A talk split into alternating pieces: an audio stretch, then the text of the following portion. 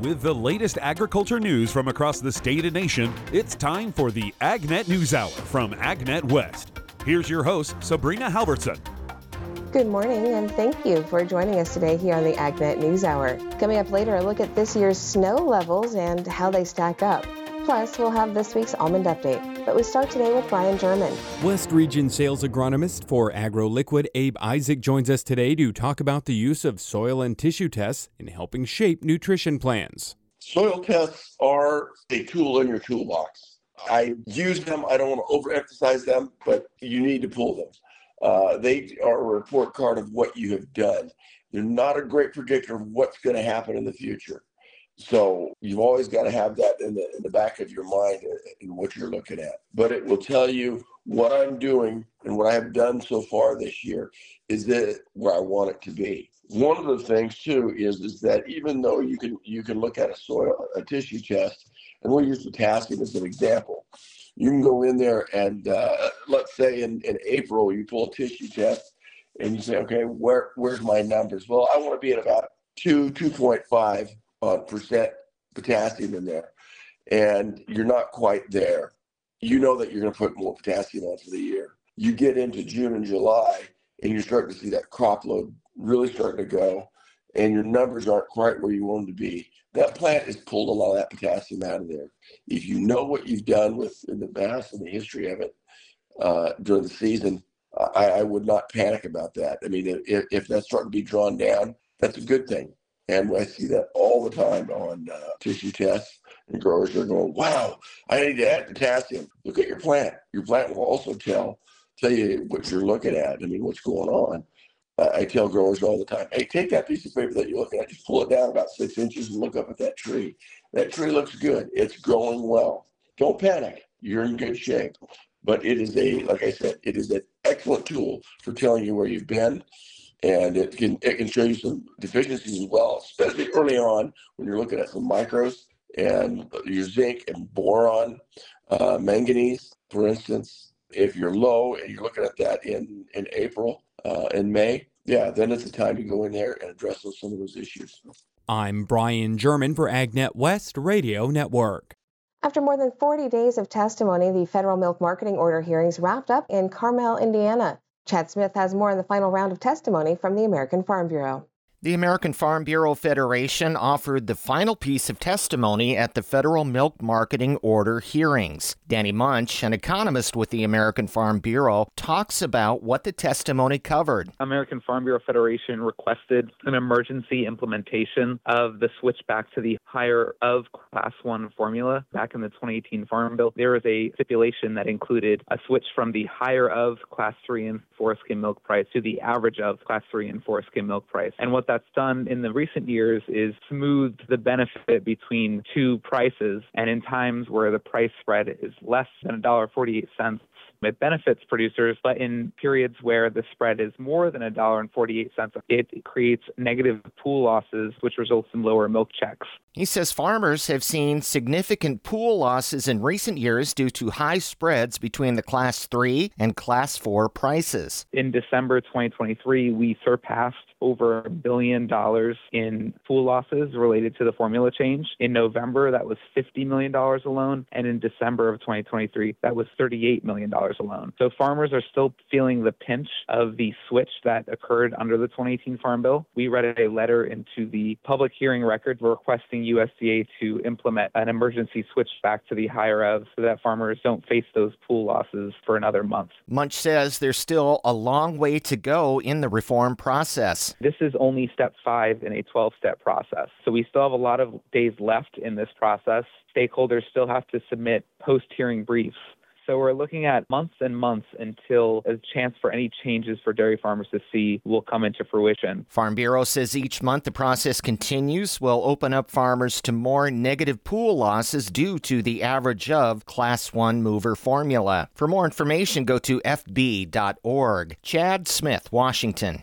Don't forget if you've missed any of our morning shows or if you just want to catch the news at a different time, you can subscribe to our podcast and have statewide agriculture news at your convenience. Just search for the AgNet News Hour on your favorite podcast downloading app. That's AgNet News Hour, and it is available on both Android and Apple devices. This is the AgNet News Hour. I am Sabrina Halvorson, and we will be back in just a moment. You're listening to the AgNet News Hour. I'm Sabrina Halvorson. In today's National Spotlight, a new corn genetic vulnerability was found affected by an herbicide. David Geiger has this report. Tolpyralate is an herbicide that's only been commercially available for about six years. It's part of the HPPD class and is used in all types of cornfields to deal with several important broadleaf and grass weeds, including pigweed.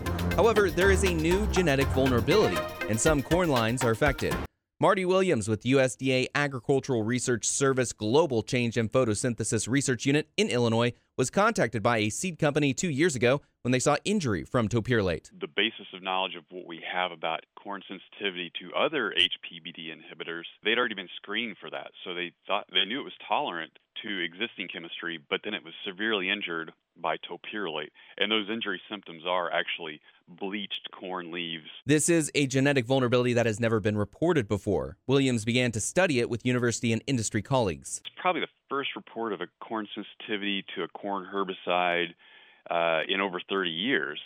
And so, this brand new uh, genetic vulnerability, we're still trying to identify exactly how it occurs. What Williams thought was isolated to one company and one inbred ended up being much larger. As they mapped sensitivity, they found 49 corn lines affected in both field and sweet corn. It's very interesting because one of the sweet corn lines is Illinois 677A, which is the source of the sugar enhancer trait for sweet corn. It's one of the major endosperm mutants that's really important for high quality sweet corn.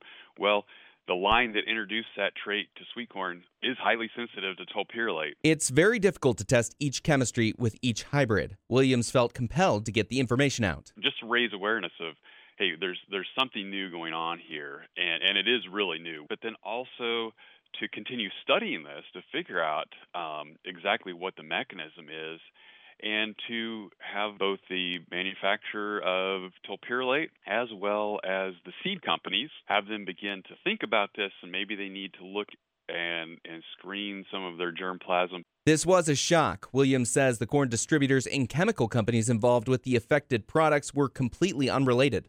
A great example of value of public research because we were able to step in between here both the seed companies and the herbicide manufacturers and fill in this knowledge gap where uh, you know, the seed companies wouldn't have had access to the herbicide until it was commercialized. Certainly, the herbicide manufacturer doesn't have access to all the corn germplasm that is used in the world, but we're able to bridge this divide and and come up with some useful knowledge that helps them, which helps growers. HPPD inhibitors like tolpyralate are being explored for new active ingredients, so future products may need additional scrutiny. The seed for inbred corn lines damaged by tolpyralate come from sources like the International Maize and Wheat Improvement Center, the University of Missouri, and the National Plant Germplasm System.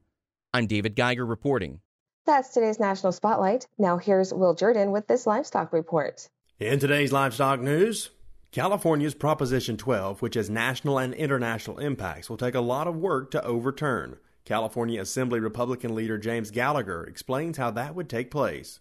It would have to go back to the voters. So even if we in the legislature did it, it would have to go back to the voters. I think it's definitely worth consideration, something to look at. Hey, can we tweak this in a way, or you know, at least reform this in a way that actually is workable?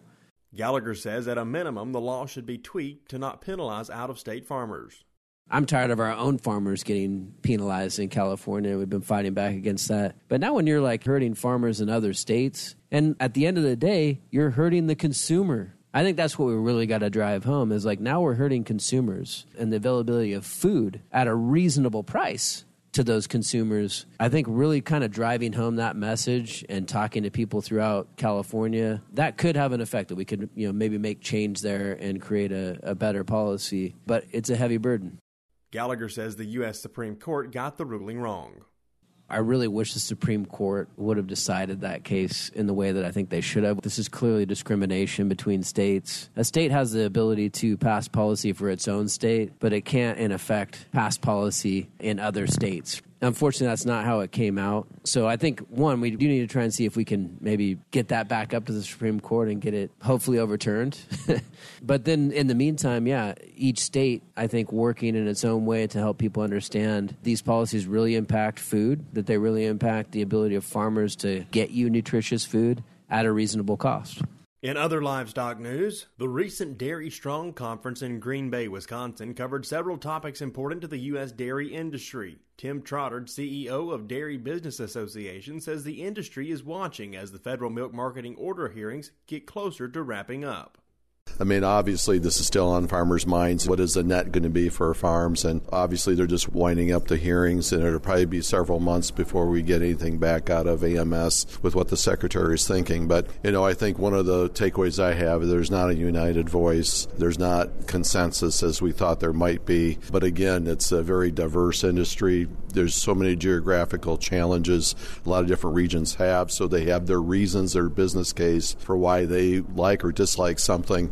Trotter is also CEO of Edge Dairy Cooperative and says the co op is proposing more flexibility in the FMMOs we need to rethink this and how we look at federal orders. And you know, we're really advocating for flexibility for all the orders so that they can be viable for the people they serve. So, Federal Order 30, Upper Midwest, little that's being talked about in the federal order hearings right now is going to have any major good impact on us. You know, we were hoping for more risk management tools so farmers could manage their risk, but really for us to think out of the box, we need to have more authority at the federal order level, each order level, to have more independence and be able to innovate and think of ways that they could be a value add. I'm Will Jordan for AgNet West. Keep feeding the world. This is the AgNet News Hour. I am Sabrina Halvorson, and we will be back in just a moment.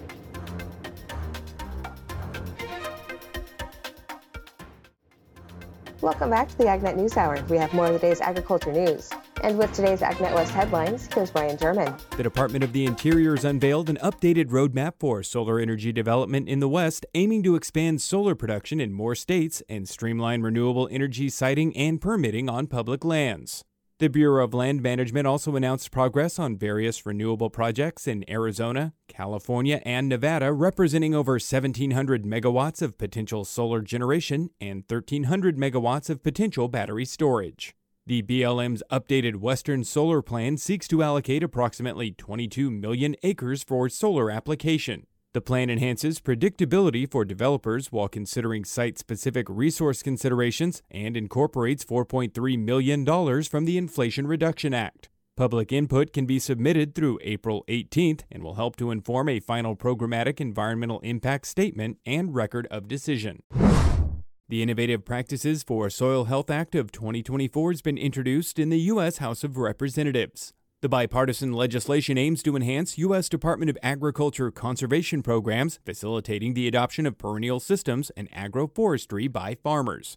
The Act emphasizes support for high impact perennial practices through the National Resources Conservation Service programs and establishes four national and regional agroforestry centers. It also seeks to standardize terminology and definitions to improve consistency in the implementation of sustainability practices, as well as making greenhouse gas reduction planning an eligible conservation activity within the Environmental Quality Incentives Program. Supporters of the bill describe it as having the capacity to unlock critical incentives for farmers and ranchers, which would be a win for producers looking to continue building soil health throughout their farms. California snow levels have improved but are still behind the historical average. Sean de Guzman from the Department of Water Resources provided the latest readings from the second manual snow survey of the year. Our survey today recorded a snow depth of 29 inches and a snow water content of 10 inches. This results in 58% of average to date. And in comparison, our statewide snowpack is 52% of average based off of our automated snow sensor network. Even though the storms during January slightly helped out our snowpack, we're only about halfway of where we should be for this time of year. Most of the storms we've had this year have been on the warmer side, meaning that that rain snow transition line has been creeping up further and further compared to years past. This time last year, the snowpack was at 214% of average, and we were actually standing on over seven feet of snow here at the Phillips Station Snow Course. UC Cooperative Extension's hosting an irrigation and nutrient management meeting in Salinas in the coming weeks.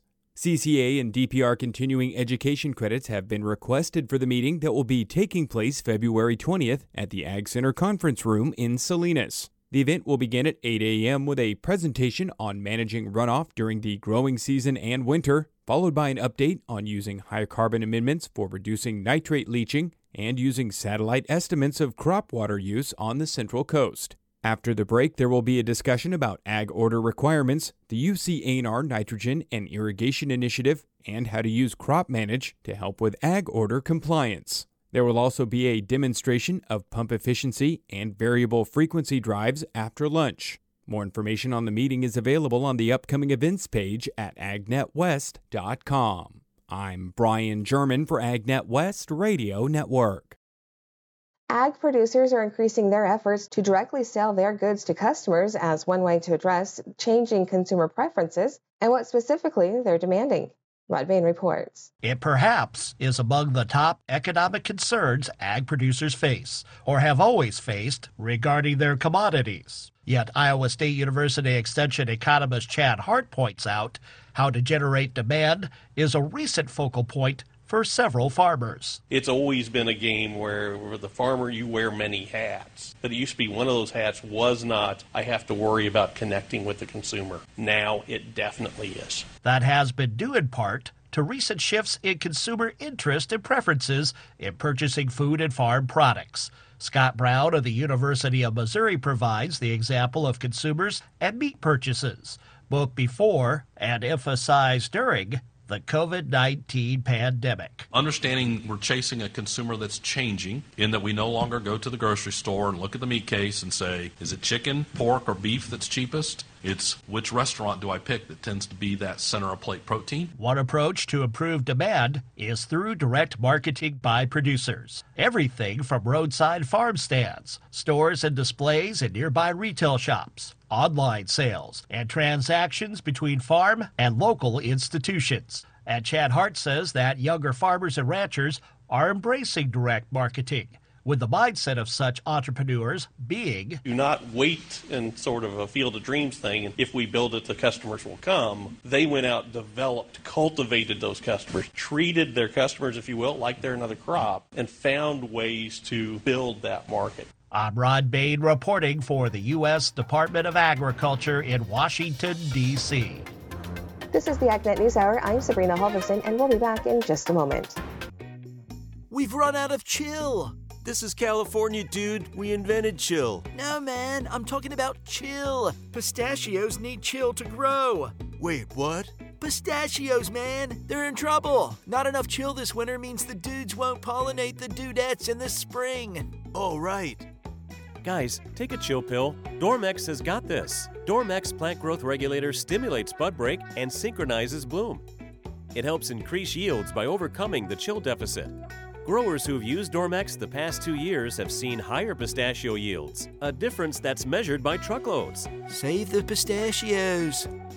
Act now. Reserve your Dormex. Applications begin around Valentine's Day and wrap up around the 1st of March. Great, man. I'm stoked about the Dormex. This year, use the bud breaking, yield increasing power of Dormex on your pistachios. Dormex is a restricted use pesticide. Always read and follow. Welcome back to the AgNet News Hour. We go back to Brian German for this week's almond update. In today's specialty crop news, brought to you by the Almond Board of California, you can find them online at almonds.com. In the latest marketing bulletin from the Almond Board, Kath Martino, ABC's Europe and Strategic Communications lead, talks about a QR code initiative aiming to redefine consumer interaction with the almond industry. And this QR code is different. It's not an ordinary QR code. It's it's a work of art. And let me tell you a bit about the the motivation and the inspiration for where this came from. It was an idea that was born in Europe. We were doing um, focus groups. We were speaking to members of the public in Italy at the time. We wanted to understand more about what makes them tick when they buy their food. Are they thinking about where their food has come from, in addition to how healthy it is for them? So we were in Milan and we were walking through the city after doing focus groups with consumers one day.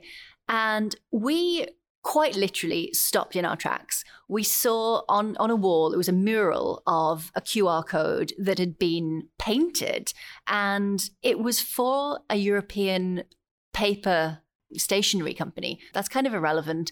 The point is, they'd used a really creative technique to tell their story. And we stopped and we were like, huh, what's, you know, what's this?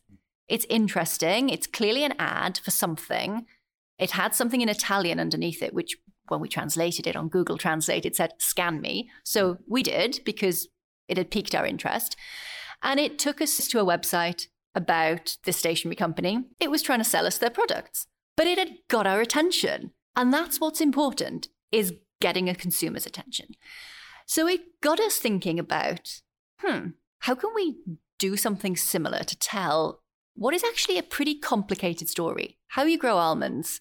You know, it's not it's not an easy story to tell, particularly knowing that some people like to go deep. They, they you know, they want to know the ins and the outs. And you can't do that in an ad, right? That's a difficult thing to do. Similarly, in, in a piece of editorial, in a newspaper article, a bit easier to go into detail there, but you don't have control of that story. And we want to have control of that story. So the creative juices started when we were in Italy. When we got back to the US, the idea was really born. And we thought we could steal this idea essentially and find an artist to create icons of objects, things that you would associate with an almond orchard. And we wanted those icons, those objects, to tie in to the story that we wanted to tell. And the story that we want to tell always addresses what consumers care about. And what consumers care about with almonds is how much water do they take? What's the deal with pollinators? How about the waste? Is there any waste? So that was our jumping off point. So we started looking for an illustrator or for an artist that could create some of these icons to help us tell that story pictorially, just using visuals. And funnily enough, we found an illustrator who is European, based in the Netherlands, called Darling Clementine, very whimsical. And we wanted something whimsical. We wanted something that was timeless and that would have broad appeal. So we started working with these people I don't know, back in the summer. And it was a three month process from briefing through to actual delivery of this artwork. And then, of course, our technical people had to work with it and actually make this thing work because you have to be able to scan this, right? And when you scan it, it takes you through to the Almond Board's Growing Good pages where you can read everything to your heart's content about how almonds are grown. So essentially, it's a really simple storytelling technique to tell what is a pretty complicated story. Right. But it's so important because in this day and age, with so many messages coming at us from just our phone alone, uh, how do you break through that noise and get somebody's attention? It's it's a clever way to do that. Uh, do do we have any sense of the analytics of like how many people are actually checking this out when they see these uh, pieces of art? That's a that's a great question. So we started. Let me tell you how we're using this thing. So we created it. Now we have to get it out there in front of people. We need eyeballs on this. We want to have the same effect on consumers here that the QR code in Italy in Milan had on us. So we're using it in out of home advertising in California. We're using it in San Francisco. It's appearing um, at transit shelters because we want we want to have this in places where people are hanging out, waiting for buses, waiting for trains. Airports is another place. So we're using this at the moment. It is live in Sacramento Airport, in Oakland Airport. So when you're grabbing your coffee or your glass of wine, you can kind of kick back and scan, read. And people are doing that. People, you know, it's early days. And I don't have exact figures. The last time we checked, hundreds of people are scanning this. But it's very tricky getting data on something where no there is no benchmark because this is new. We've talked to the out of home advertisers who sell us the space. You have to buy space, right, when you're when you're advertising out of home. So we asked them, what kind of what kind of benchmark can we expect? What does success look like in terms of people scanning? And they they said, huh, we'll have to get back to you on that because this is new. This is atypical. You don't normally get an out of home advert that solely features a QR code. Sure, a lot of ads have a QR code in the corner, and for that, the general benchmark success is 12%. Ours, I don't know. I don't know what success looks like. I'm not sure what I'm expecting success to look like. But that's all I know is that it's out there. It looks good. And we're getting some good anecdotal feedback from people. And we know from the, the numbers so far that people are looking at it and people are hanging out on our website when they click through. That's so cool. Yeah, because you're right. The those types of advertisements haven't traditionally had a direct response type component to them. There just hasn't been that option, and so this is really a novel way to to do that. That is really cool. Yeah, and it, we're learning. Yeah, absolutely.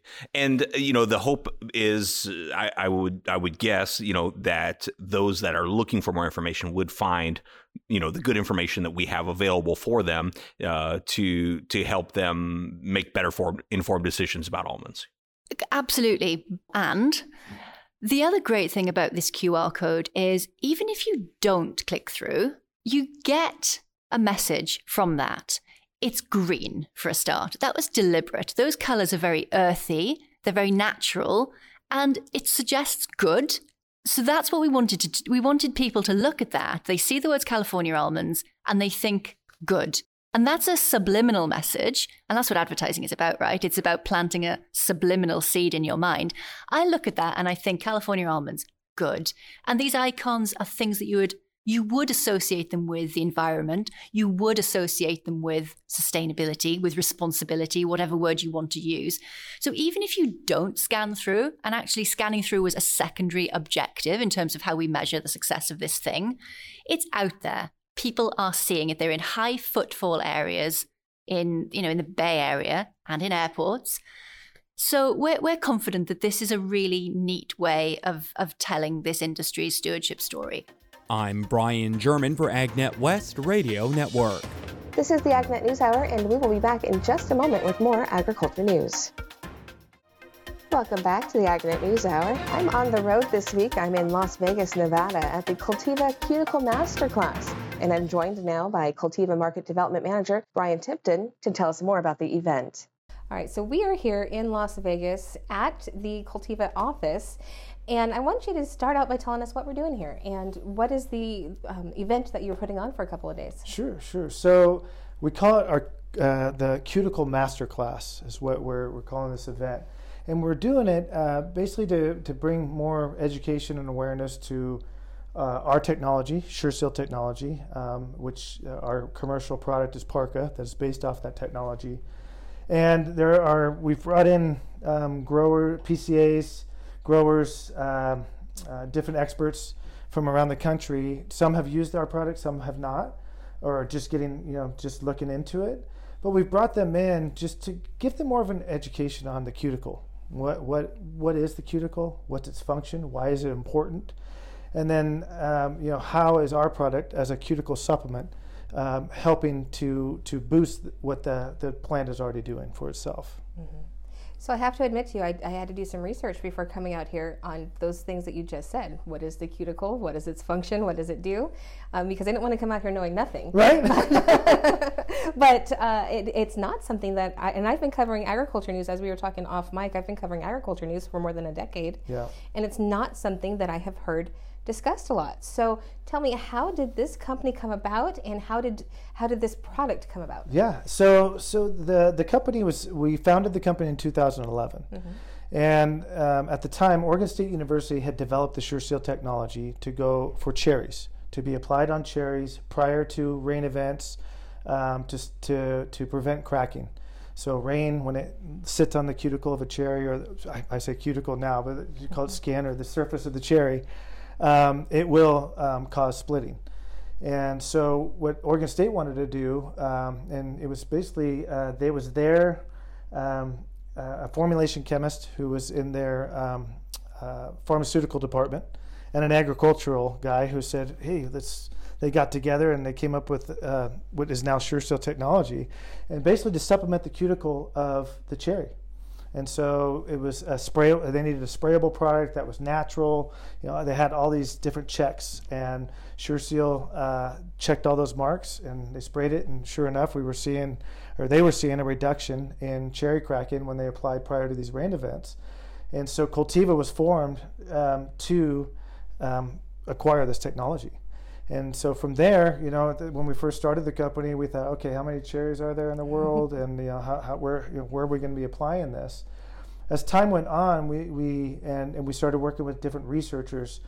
We found that it's it's it's, it's not just what Parka and, and SureSeal technology are doing. It's it's how it's supplementing that cuticle. It was they had mimicked the cuticle much better, I think, than they even thought they did. And so um, uh, other researchers were saying, well, what if we try it here? What if we try it there? We're seeing issues, you know, skin issues. So russet on apples, you know, for instance, uh, different fruit finishes issues on different crops, all go back to the cuticle. And so that's where we started looking at different different um, uh, different crop segments over time, putting money into the research to look at those crop segments and realizing that it goes a lot farther than just cherry cracking. So, what are some of the other crops? Um, I can start today. I would say right now our main crop focus that we've been looking at are apples, mm-hmm. cherries, of course, uh, table grapes. Starting to look at wine grapes, uh, blueberries, uh, pomegranates, citrus. Uh, I'm trying to think. Uh, avocados. We're just starting to look at. We're looking at strawberries. Uh, we're looking at leafy greens, so romaine let- different lettuces and that, as well as some of the um, broccolis. Um, I'm trying to think. Uh, let's see. Sorry, I apologize. Anything for tree nuts? Yeah, actually, um, we are. We've looked at almonds, walnuts, uh, pistachios as well, and we're we're seeing efficacy there. Um, you know, I think where it comes down to is we also want to make sure that we have a return on the investment to the grower. I mean, if they're going to invest in our product, we want to make sure that they're getting something out of it mm-hmm. that's that's making them money. And you know, the the nut crops in recent times have have have been difficult. You know, they're not making as much money as they have in the past, and so um, we do see a yield boost by using Parka, mainly from retention of the nut um, on those trees, and and and they are showing. Uh, it is showing that we're we're giving these growers return, but um, you know when everybody's looking at taking things out, trying to add something in, it's just the process is slower to adopt in those crops. You know, and you, I'm going to use your words against you here in a friendly way. um, you talk about when everybody's taking stuff out, it's hard to add something in. Mm-hmm. And this is a difficult time right now, just uh, you know, in the business environment, right. to have a product that you're trying to get the word out about, you know, you're bringing more focus to, that you're expanding, and that you're spending money on research and development for, um, and and part of the answer to that, I believe, correct me if I'm wrong, is the type of event that you're doing now where you have brought people in from around the nation from these specialty crop areas around the nation right. to learn more about it. Is are you finding like success with that? Are you excited about this? We are and you know again going back to what the cuticle does. I mean the cuticle is the first line of defense for a plant as well as the fruit. So that's the other thing we got to think about that the plant has a leaf cuticle uh, you know the fruit has a fruit, fruit cuticle. So it's all impacted by the technology and over time, I mean, we all hear about it global warming, you know, uh, environmental change. You can call it what you want, um, but our environment's changing. And that environment is impacting the way that uh, um, these growers are um, dealing with it, you know, what they have to deal with compared to, say, 20, 30, 40 years ago. So, you know, when we first started the company, I mean, a, a product like ours probably wasn't as appealing as it's become now because, um, you know, these crops have to adapt to these environmental changes, and the first line of defense to be able to do that is the cuticle. And so that's where it's it's making that's where we're having our impact. So when you look at why are people interested, why are they here, why are they looking at that? It's because they're dealing with these environmental changes. And there's not a lot of answers, and I think that our, our technology is an answer for them. It's a tool that they can put in their um, tool chest that can help them adapt to these environmental changes. We're talking with Cultiva Market Development Manager Brian Tipton, and we will continue the conversation right after this. Welcome back to the AgNet News Hour. I am in Las Vegas, Nevada at the Cultiva Cuticle Masterclass, and I'm joined by Cultiva Market Development Manager Brian Tipton. You know, it was so interesting when I was doing my research, and I was researching off of your website, and um, to see how this, how protecting the cuticle works on different um, problems, let's say. So, right. in fact, one of the things that we'll be discussing tomorrow during the, the Fruit Summit is um, managing drought and drought stress, mm-hmm. but then also um, extreme colds. And so, those are things that happen in different parts of the nation. So, right. you know, our California growers who, who are listening to this interview, uh, deal so much with drought stress. Right. And so, learning about a product like this that can help protect their fruit from the damage caused by that. Right. But at the same time, our listeners in Michigan who have to deal with these cold spurts, uh, again, protecting the cuticle of the fruit, what I, you know, from what I learned, can help with that at the same time. So mm-hmm. it's versatile almost in its protection. It is, and I mean that's that can be a catch twenty two for us because it sounds like oh you know this this technology can do everything, Miracle. and we, we yeah careful right Right. Which, yeah. Um, it, it doesn't do everything. First of all, uh, second, um, you know, it, it comes down to yeah, it can do, it, it, it is helping whatever the cuticle does. Uh-huh. So there's a you know there's all these functions that the cuticle has. Parka's going to help enhance those those effects. Um, but then you know that's where a grower has to decide: Am I getting that return that we talk about? Right. I will say that when you asked about the cold stress and the drought stress and the heat that they're dealing with, a plant, you know, we either take our put on our jacket or we take it off. A plant, when it has those stresses, it doesn't it doesn't recognize the difference. The chemical reaction that happens within that plant is the same. So it's dealing with the stress, whether it's cold or hot, the same way. You know, whatever you know, gene expressions that's happened and what the plant, how the plant is dealing with it is the same. And we first started out looking at park on heat stress, this drought stress, you know, um, and that's where it went. And we've had some researchers say, well, if you're working on heat stress, you should work on cold stress because the plants look at it the same way. Ah. We didn't know. I didn't know that. You know, I'm not. I'm definitely not a PhD. So, um, but they started looking at. It. So actually, we have a speaker here at our um, at, at our at the cuticle master class who is from UC Riverside that did did a study on looking at Parka's used to help uh, tolerance to cold, and lo and behold, it it had had some uh, results that were positive, and so we're going to continue to explore that. But yeah, I, I mean, at the end of the day, that cuticle is protecting it whether it's cold or hot. Right. So That's it, just very interesting. I love the science behind that and the thought behind that. Uh, it, you know, it just goes to show again why, why agricultural research is so important. very much, yeah. And and there's, I mean, there's, I mean, we look at the cuticle again. You, you said you never really heard of it. You had, Yeah. And so we're looking at an untapped, I guess, market. Really, I mean, we're the only ones that have really focused that. There are more companies that are, as as time goes on, and they see the success that we have Sure. are having. I mean, of course, you know, you, you always want to uh, be be in that group, right? But I, I would say that we've put more time and research into cuticle, understand the cuticle, not just our product, but just understanding the cuticle and its impact on on when the environment changes. That then, how do we take our technology and apply it to those problems? Yeah. So it's you know it's really twofold. Our research sometimes doesn't- even involve SureSeal or Parka. It's just understanding what what's happening here, Yeah. and and why, and then how can our technology then um, you know work to to negate that that negative effect. Yeah. Well, I know that I need to let you go and I want to be respectful of your time, but I'm wondering is there anything else that you really want our listeners to know, either about the company or about your research, about the fruit cuticle? I think all of it. Yeah, I mean, um, for sure. You know, at, the end of the day, I mean, Park is here. Our slogan is all goes back to the cuticle. One of the things that we discovered when we were, you know, doing research in other crops outside of cherries, was it all just eh, again the results we were getting all seemed to be something that was affected by the cuticle, and the reason why we were seeing positive data was because of that. So I think it, you know, uh, what I would leave with is um, is that we're we're continuing to do research on that and we will and we're we're having crop expand we're seeing crop expansion all the time i think there's a lot of utility for this technology in a lot of different areas not only crop segments but geographies as well All right. Thank you so much for your time. you're welcome thank you And thank you for having us out here. you bet That's today's top agriculture news. I'm Sabrina Halvorson. Thank you for sharing your morning with us.